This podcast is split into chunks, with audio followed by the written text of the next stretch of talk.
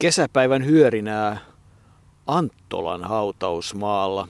Täällä ei Arto ole aikaisemmin oltu, mutta tutultahan tämä näyttää kiviä rivissä ja me olemme tulleet katsomaan tuota mustaa kiveä, jossa kauniit keltaiset kukat.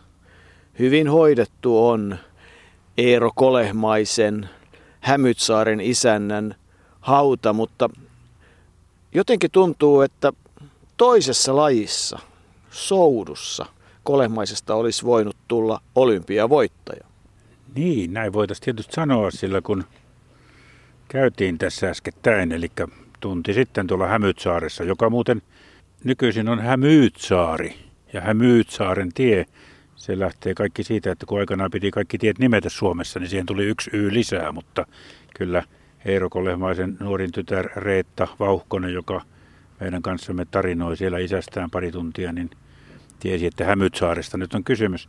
Niin Hämytsaaren isäntä, hän oli tunnettu siitä jo nuorena, että, että tuota veneellä mentiin muun muassa Riijuulle 18 kilometriä. Ja sitten väitettiin, että hän, hänen yksi harjoitusmuodoistaan hiihtäjä kuoli, mutta kesälläkin piti harjoitella, oli se, että hän sitoi rantapuuhun köydenpään ja sitten toisen veneen perään ja souti siinä, että sai vastuksen sitten siihen soutamiseen ja sitä kautta käsivoimia, mutta kyllä muuan paikallinen vitsiniekka täällä, täällä tuota Juvalla asunut ja täällä Anttolassa pyörinyt totesi kerran, että ei se Hämytsaari isäntä sen takia sitä venettä siihen rantaan sitonut, vaan sen takia, ettei joutuisi niin etäs. Niin, mutta että 18 kilometriä suuntaansa Riiuulle ja kyllähän kohde oli oiva. Bertta Vaimo, joka vietiin vihille sitten sodan jälkeen 44, mutta Riiu oli tietysti alkanut jo paljon aikaisemmin, niin 65 vuotta yhdessä ja onnellisia koko sen ajan. Se on tietysti kaunis tarina, johon voidaan vielä palata, mutta että kyllä Hämytsaaren isäntä Eero Kolehmainen, joka syntyi Anttolassa 24. päivä maaliskuuta 1918, se oli raakaa aikaa suomalaisessa historiassa, sisällissodan aikaa, menehtyi päivä itsenäisyyspäivän jälkeen viime vuonna 2013, kun tätä nyt kesällä 2014 äänitetään, eli 7. joulukuuta, oli kuollessaan vanhin olympiamitalisti ja ja niin kuin Reetta meille kertoi, niin kyllähän se loppuun asti se elämä oli aika lailla aktiivista, koska vielä itsenäisyyspäivänä niin hän halusi kaikki kuulumiset kuulla kissoista alkaen siellä hoitokodissa tai vanhusten talossa, jossa vaan ne viimeiset kahdeksan vuorokautta hoitolaitoksessa sitten oli. Eli sai elää koko elämänsä käytännössä siellä rakkaassa Hämytsaaressa. Eli lähes 96-vuotiaaksi vaimo Pertta, joka oli seitsemän vuotta nuorempi, oli kuoli muutamaa vuotta aikaisemmin. Ja samassa haudassa lepää myös kuudes lapsi, poika Antero, joka sairasteli ja kuoli 51-vuotiaana, joten siinä ovat nyt isä, äiti ja poika. Sitten on tyttöjä muut, kuten Reetta, joka itsekin oli hiihtäjä. Monet muistavat hänet varmaan nuorten tasolta nuorten Suomen mestarina ja Suomen edustajana nuorten EM-hiidoissa. Reetta on nykyisin täällä sitten pitää vähän lomamökkejä kunnossa ja kaikkea tuolla Hämytsaaressa. Hämytsaari on aika syrjässä näin helsinkiläisen horisontista, kun sinne ajaa, niin ei siellä naapureita ole eikä muita, mutta sinne Eero Kolehmainen aikanaan tuon tilan raivasi. Isältään hän peri sen verran sinne lehmän ja olisiko ollut hevonen ja riihessä asuttiin silloin Pertan kanssa ensimmäisessä vaiheessa, mutta siitä sitten tuli, tuli iso tila ja, ja palkittiin muun muassa maidon tuotannosta monta kertaa.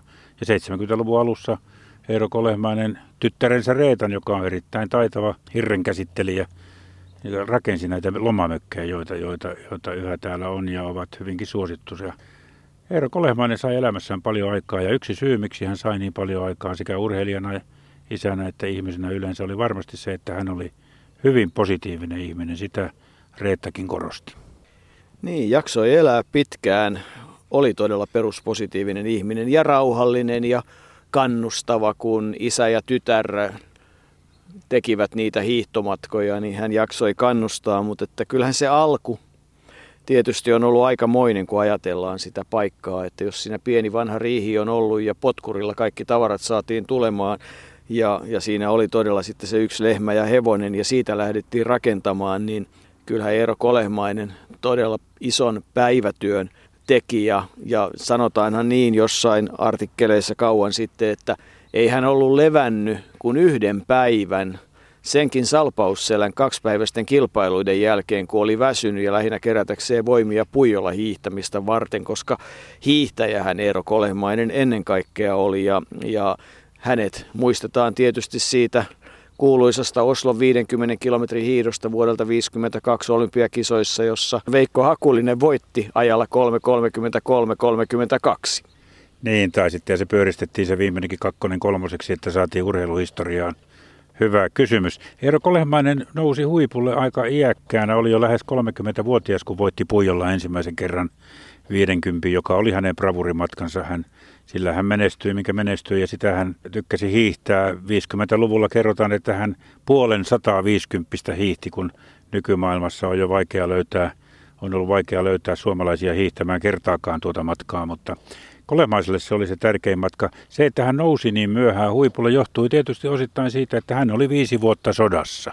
Hän oli täyden palvelun sotamies, eli oli sodassa kaiken aikaa ja selviytyi sieltä haavoittumattomana. Kerran hänet tosi julistettiin kuolleeksi, kun hän oli jäänyt sinne jonnekin linjoille hyökkäyksen aikana ja kuitenkin sieltä pääsi, pystyi sitten salaa venäläisten huomaamatta palaamaan takaisin omiensa joukkoon ja, ja tuota, se kuolleeksi julistaminen perutettiin hän selviytyi sodasta sillä tavalla ja pystyi sitten jatkamaan hiihtouransa. Avioliittokin solmittiin sodan jälkeen vasta 44 Pertan kanssa ja, ja, ja, ja silloin 40-luvun lopussa ensimmäiset menestykset olivat 50 pojolta, mutta tuo Oslon hiihto tietysti se jäi hänen ainoaksi arvokisan mitalikseen hopeamitali ja, ja Hakulinenhan oli ylivoimainen siinä hiirossa lähes viidellä minuutilla voitti Eero Kolehmaista, mutta sen jälkeen oli sitten tiukkaa, se oli sekuntitaistelua ja siinä oli suomalaisjoukot tärkeässä osassa kannustamassa Eero Kolehmaista, että Kolehmainen pystyy pitämään norjalaiset takanaan ja Suomi saavutti kaksoisvoiton.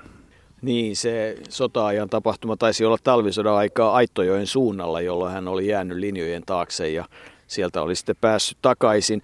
Kyllähän Eero Kolehmainen jo parikymppisenä aloitti hiihtämisen. Ensimmäiset maininnat löytyy alueen mestaruus vuodelta 1938 ja hänen uransa loppu sitten vasta 62, mutta ennen kaikkea todella 50 kilometrin hiihtäjä.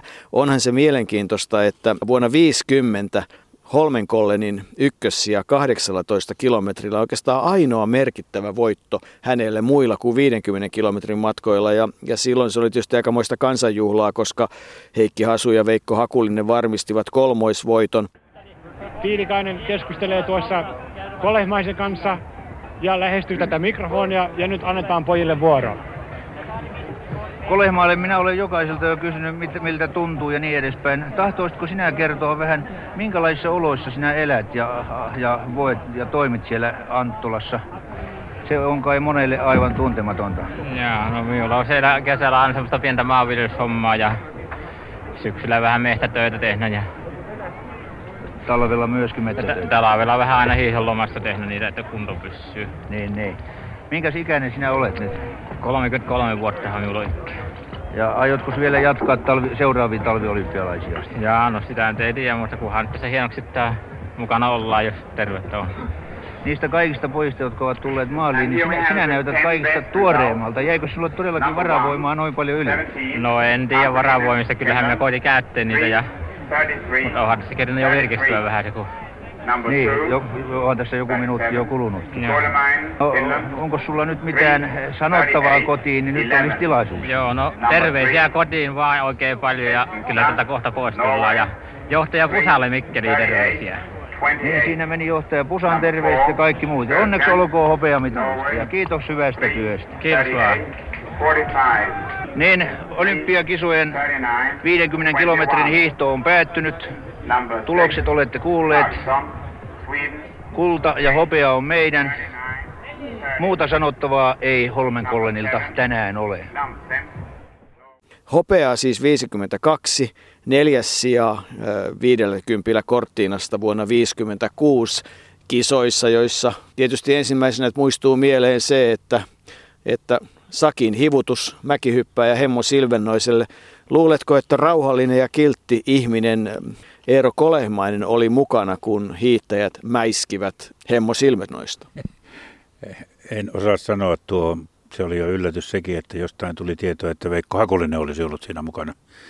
Mutta kyllä kai siinä porukassa sitten oltiin vähän harmistuneita siitä, että Hemmo Silvennoinen oli kirjoittanut Savolehteen sellaisia juttuja, kun oli kirjoittanut. Tosin jälkeenpäin selvisi, että siellä oli Savolehden toimitussihteeri vähän värittänyt tarinoita lisää, eikä Hemmo se suurin syyllinen ollut. Mäkihyppäjät olivat vähän erilaisia kuin nämä meidän hiihtäjämme siihen aikaan jälkeenpäin, kun Eero Kolehmaista on haastateltu, niin hän korosti aina, että suomalaishiihtäjät eivät yleensä väkijuomiin koskeneet kisareissuilla, mutta muisti kyllä, että kyllä ne mäenlaskijoille kelpasivat ne alkoholit. Itse kun Eero Kolehmainen joutui tilanteeseen, jossa, jossa jossain Moskovassakin tarjottiin vodkaa tai kerran jopa maatalousnäyttelyssä, missä Urho Kekkonenkin oli kunnia vieraana, niin eh, Eero Kolehmainen, että olin vain juovina, niin hän sitten heitti sen jonnekin pöydän alle tai jonnekin se vodkalasin 50 vuoteen, ensimmäiseen 50 vuoteen hän ei, hän ei tietojen mukaan alkoholin koskenut, mutta kuten tytär Reetta sanoi, vaikka tuolla kotitalossa onkin vielä muutamakin raittiusseuran kunniakirja, niin kyllä se isä sitten jonkun, jonkunlaista konjakkia sitten aina silloin tällöin nautti vanhemmalla iällä ja taisi siellä olla vieläkin kotitalossa yksi viimeinen konjakkipullo vajana, joka oli ollut isännän käytössä, mutta ei hänelle alkoholi ollut mitenkään merkittävä seuralainen, mikä nyt pikkuinen lämmike silloin tällöin.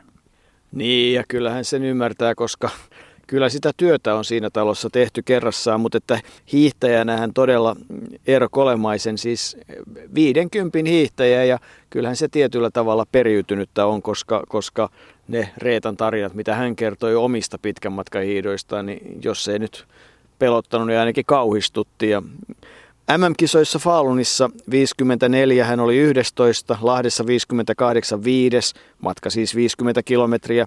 Salpausselän mitalin hän sai 57, voitettua 56 ja 57 Salpausselän 50 kilometriä. Holmenkollenin mitalin hän sai myös 57, voitti Ounasvaaralla 50 kolme kertaa, Puijolla 50 kolme kertaa ja ensimmäinen merkittävä voitto oli todella se Puijon 50, 50 kilometrin voitto vuonna 1947, kun hän oli 29-vuotias. Ja mikä merkittävintä, ensimmäinen SM-kulta vuonna 1959, kun hän oli 41-vuotias. Ja oli se mielenkiintoista kerrassaan, että, että 50 voittajaa ja moninkertaista kokenutta arvokisakävijää ei sitten koskaan skuo väliin valittu ja siitä riittää tarinaa ja se on aiheuttanut kyllä varmasti silloin joulun aikaan 59 niin aikamoista parran pärinää junavaunuja myöten. Niin väitetään, että Savossa oli silloin kuuma ja varmasti kuumat tunnelmat ja varmasti kuumempi oli kuin, kuin tällä, tänä kesäpäivänä, kun istumme täällä Anttolan hautausmaalla. Eihän Eero Kolehmainen, joka oli, niin kuin kuten on sanottu, niin positiivinen ihminen, niin ei hän sillä tavalla tuosta rannalle jäämisestään katkeroinut, mutta, katkeroitunut, mutta savolaiset olivat kuumana siitä. E, tulee mieleen aina se, että miten Kalevi Hämäläinen, joka koki, koki useita kertoja joutuneensa tai kokeneensa väärää, vääriä valintoja, niin oli katkera elämänsä loppuun asti, mutta ei se, ei se Eero Kolehmaiselle, se ei kuulunut hänen tyyliinsä. Hän itse jopa sanoi silloin, että että tuskin siellä olisin, olisin tuota menestynytkään, olin jo sen verran vanha mies, mutta hauskinta oli sitten siinä vaiheessa, kun Savossa oli oikein kuuma, niin, niin kun Kolehmainen oli matkustanut junassa, niin hänen tunnistamaton vieruskaverinsa oli antanut olympiakomitealle huutia, huutia Kolehmaisen kohtelusta ja ja tuota, se Kolehmainen itse kertoi, että hän sitten heitti sille vieruskaverille, joka ei Kolehmaista tuntenut, että eihän se vanha mies olisi siellä pärjännytkään. No tämä mies oli kimmastunut kommentista ja alkanut sättiä Kolehmaista, kunnes joku hymyillen keskustelua seurannut rauhoitteli tilannetta ja totesi, että sehän on nyt hiihtäjämestari itse, jota tässä sätitte, että Kolehmainen itse otti tyynesti nämä tämmöiset. Savolaiset ehkä ei niin tyynesti, mutta Kolehmaiselle, Kolehmaiselle hiihto oli kuitenkin sen verran rakas laji, että hän, hän tiesi omat rajoitteensa ja tiesi omat kykynsä ja tiesi, että ei kaikki käy aina sillä tavalla kuin luullaan. Hän 62 hän sitten lopetti hiihtouransa, jota kuitenkin kesti neljännes vuosisadan. Niin ja on se mielenkiintoista, että savolaisia on nimenomaan kohdeltu niin väärin näissä valinnoissa. Eli eihän tästä ole, kun pikkusen soutumatkaa, niin ollaan, ollaan Juvalla, no on se nyt vähän enemmän, mutta joka tapauksessa niin samaa seutua ollaan joka tapauksessa, jossa Kalevi Hämäläinen vietti aikansa. Ja tulihan siitä nyt sitten jonkinlainen korvaus myös vuonna 60, koska liekö sitten olympiakomitean johto ollut jonkin verran häpeissään siitä, että ei valinnut Eeroa viidelle kympille sinne skuo väliin, niin ei skua välimatkaa, mutta pääsipä hän Eero Kolehmaisen tutustumaan ikuiseen kaupunkiin Roomaan ja seuraamaan vuoden 60 olympiakisoja kesäkaupungissa, että, että siinä mielessä varmasti kaikki meni aika lailla hyvin. No, aika lailla köyhistä oloistahan Eero Kolehmainen on alun perin kotoisin. Hän jäi 16-vuotiaana niin sanotusti puoliorvoksi, kun äiti kuoli ja isällä hän oli sitten kaiken kaikkiaan kolme vaimoa, pieni tila ja, ja karjan hoitohan se sitten oli se sen aikainen elinkeino täällä, pie muutamia lehmiä ja, ja sikoja ja lampaita ja kanoja ja muuta, että tultiin toimiin.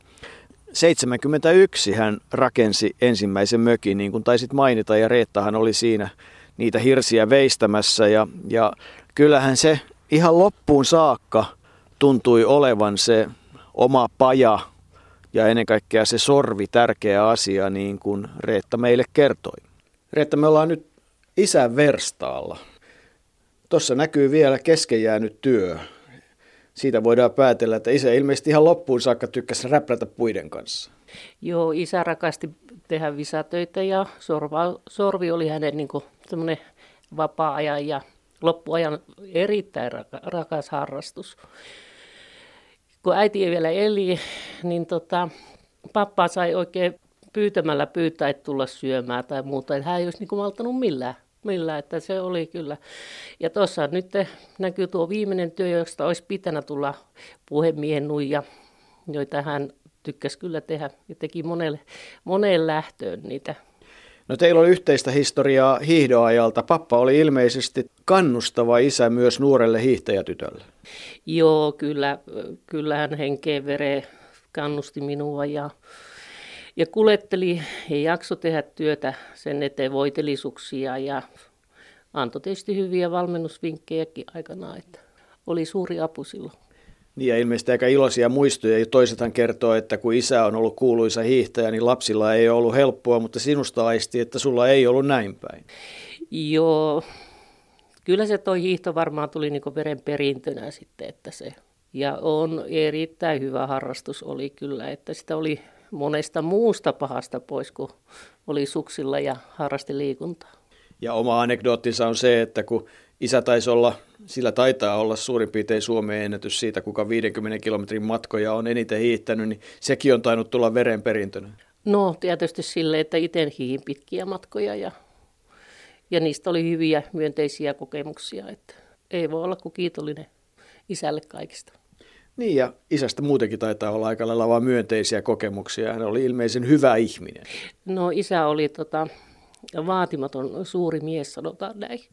Niin kuin sanoit, niin tota, isälle tämä näprääminen oli, puusta tekeminen oli tärkeä asia, mutta kaipa hän sitten ilmeisesti hiihtoakin tykkäsi muistella ja ajatella, kun liekö tuo Oslon numero? Joo, tällä verstaan seinällä riikku, roikkuu tuo numero ja kyllä se varmaan se on ollut, että se on ollut pitkään siinä ja muistuttaa aina, kun tulen tänne verstaalle myös isän urheiluurasta sitten. Niin, numerolappu 37. Se oli hauskassa paikassa Arto siinä. Aina sen Eero siinä saattoi nähdä ja sai varmaan siitä sitten voimia, kun muisteli sitä saavutustaan. Ja kyllähän se jännää on, miten Hämytsaaren isäntää Eero Kolehmaista, kuinka paljon häntä on arvostettu. Eivät hänen, totta kai hän voitti paljon 50 kilometrin kilpailuja, mutta olympiamitaleita, niin eihän niitä kuitenkaan ole kuin se yksi, yksi hopeamitalli vaan – ja tota, siitä huolimatta hän on ollut niin valtavan suosittu, on saanut erilaisia kunnianosoituksia ja muun muassa pro-urheilupalkinnon vuonna 2003 ja Anttolan kunnantalon kunnantalolla tuossa kivenheiton päässä on patsas, se on pystytty 92, mutta kyllä minusta merkittävin liittyy, ja voisi sanoa jo edesmenneeseen Anttolan kuntaan. Joskus 70-luvun alussa, nythän Anttolan kuntaa ei enää ole, koska Anttola on liitetty Mikkeliin, mutta 70-luvun alussa Eero Kolehmaiselta itseltään kunnanisät kysyivät, että voidaanko kun vaihdetaan, oli, oli kunnan vaakuna, oli vähän semmoinen, ei ollut niin kovin näyttävä, niin että voidaanko sitä vaihtaa. Ja siihen tehtiin sitten suksiaiheisia aiheita. Siinä on sauvaa ja sompaa ja muuta. Ja nimenomaan kunnioittamaan Eero Kolehmaista, joka oli Anttola oma poika. Ja näin hän, hänen, hänen tuota, saavutuksensa virittivät sitten kunnanisät siihen, että kunnan vaakunaa muutettiin. Nythän sitä vaakunaa, sehän on nyt historiaa, koska kuntakin on historiaa. Hän oli suosittu. Reetta, Reettakin sanoi, tytär Reettakin sanoi, että hän kun on katsonut noita vanhoja lehtileikkeitä ja muuta, niin hän on niin kuin hämmästellyt sitä, miten paljon ihmisiä saattoi tulla katsomaan, kun Eero Kolehmainen hiihti kilpaa. Ja Eero Kolehmainen, Hämytsaaren isäntä, on suorastaan legenda. Ja kyllähän tuota, yksi seikka, missä Eero Kolehmaisen suosio tuli hyvin näkyviin, oli kun hän toimi Karhun tuoteesittelijänä. Veini Kontinen, rikoskonstaapeli, aikanaan hänet sinne suositteli ja, ja tuota, sama mies muuten, joka toi Franco Noonesin Grenoble-voittajan tuonne Karhulle. Eero Kolehmaista tuli Karhun, ei mannekiini, vaan tämmöinen suksien ja, ja, ja, ja hiihtovälineiden esittelijä ja, ja hän oli siinä hommassa parikymmentä vuotta – ja tuo Lasse Stenberg, joka on Karhulla, oli kymmeniä vuosia myyntiedustajana, muisti kyllä, että miten, miten loistava, loistava tuota esittelijä Eero Kolehmainen oli. Esimerkiksi Helsingissä Stockman ja Soko suorastaan kilpailivat siitä, että kumpi saa Eero Kolehmaisen ennen joulua sinne esittelemään hiihtovälineitä, karhuhiihtovälineitä. Ja hyvän, näin sanoi Lasse itse, että esimerkiksi Stockmanille, kun saattoi tulla minkkiturkissa joku rouvashenkilö ostamaan lähinnä jotain – Rexin tai jonkun muun voiteita, niin niinhän vai siellä, kun Eero Kolehman oli paikalla, niin lähti kädessään karhun sukset ja sauvat ja taisi siinä olla monotkin ja kaikki muutkin. Eero Kolehmainen osasi myydä, mutta ennen kaikkea hän osasi olla ihmisten kanssa ja kun hän oli positiivinen, niin hänen suosionsa oli taattu ja ympäri maata hän sitten kiersi valkoisella mersullaan näissä karhun tilaisuuksissa niin kauan kuin pystyy, kunnes sairastui sitten 80-luvun lopussa 90-luvun vaihteessa eikä, eikä pystynyt enää autoa ajamaan, tuli putkinäkö ja kaikkea tämmöistä aivoverenvuoden seurauksena. Muuten korjaantui, mutta tuota, puheeseen tuli vähän erikoisuuksia, kuten esimerkiksi kun piti silmälaseista puhua, niin hän puhui näkimistä, eli näkimet olivat silmälasit. Ja kaikki korjaantui, mutta tuo ajokortin menettäminen ja auton jo menettäminen lopetti tuon karhuhomman, mutta karhulla suosio oli kyllä, hän oli kyllä erittäin suosittu. En, en tiedä tuota niin, Hämytsaaren isäntä on, on kerta kaikkiaan legenda. Niin, ja kyllä hänestä tarinoita liittää vuosien varrelta. Kun ajatellaan, että hän ihan noin puolikylmiltään juoksi 3000 metriä jo silloin parikymppisenä 9, 30 paikkeisia, 1500 metriä, 420, niin kyllähän se on osoitusta siitä, että se luontainen liike, ne matkat olivat pitkiä ja ne tehtiin millä vehkeellä pystyttiin ja kyllähän siinä tulee mieleen, että jos 18 kilometriä soutaa Riuulle, niin, niin, niin onhan se ihan kohtuullinen suoritus vaihtoehtona. Olisi ollut yhtä pitkä kävelymatka tai juoksumatka tai hiihtomatka ja samahan Reetta sanoi, että, että ei se nyt hirveä ihme ollut, että se hiihtäminen sitten kuitenkin kohtuullisen helposti sujui, koska hänellä oli Pitkälahden kouluun, muuten samaan kouluun, mitä Ehrosen kävi, mitä kävi, oli matkaa 9 kilometriä ja, ja se mentiin – hiihtäen, polkupyörällä, kävellen, juosten tai millä keinolla hyvänsä, mutta mentiin kaksi kertaa päivässä se yhdeksän kilometriä. Ja kun siellä Pitkälähen koululla oli sitten oli sitten välitunti, niin, niin siellä oli semmoinen joku puolen kilometrin latu, ja kun välitunti oli, niin käytiin kilpaa siitä, että montako kertaa sen ehtii hiihtää. No jos niitä välitunteja nyt sitten oli kolme, neljä, viisi päivässä, ja, ja siinä aina sitten käytiin tämmöinen intervalliharjoitus, ja sitten sen jälkeen yhdeksän kilometrin lenkki, niin, niin kyllähän se vähän eri asia on kuin se, että viedään puoli tuntia 45 minuutin jääkiekkoharjoituksia ajetaan puoli tuntia pois. Jossain välissä tuo välituntiurheilu kyllä muuttui ratkaisevasti, koska muistan, että meillä se oli sitä, että talvisaikaa, että kuka pystyi piiloutumaan niin, ettei valvova opettaja löytänyt eikä tarvinnut mennä ulos välitunnilla, joten aikamoinen muutos on tapahtunut välitunti menettelyssä, mutta tuo täytyy vielä sekin muistuttaa, että tuo kolehmaisten tila siellä, niin sehän oli silloin, kun siellä oli vielä lypsäviä karjaa ja ja viljelystä, niin sehän ennen kaikkea sai palkintoa näistä maito, maito, maidon tuotannostaan. Ja, ja aika hauska tarina on tuota erästä haastattelusta löytyi silloin, kun tuota Eero Kolehman oli tavannut Urho Kekkosen maatalousnäyttelyssä. Ja siellä oli esillä nimenomaan tämä maidon tuotannosta palkittu Hämytsaaren tila, niin kun Kekkonen oli tullut juttelemaan sitten Kolehmaisen kanssa ja Kolehmainen kertoi itse, että kun kahvia tarjoltiin, niin ensin kaadettiin minulle, joka oli tietysti merkittävää. Ja tuota, palkintojen jaossa kaikille tarjottiin vodkaa, oli juovina, niin hän totesi jo silloin jo.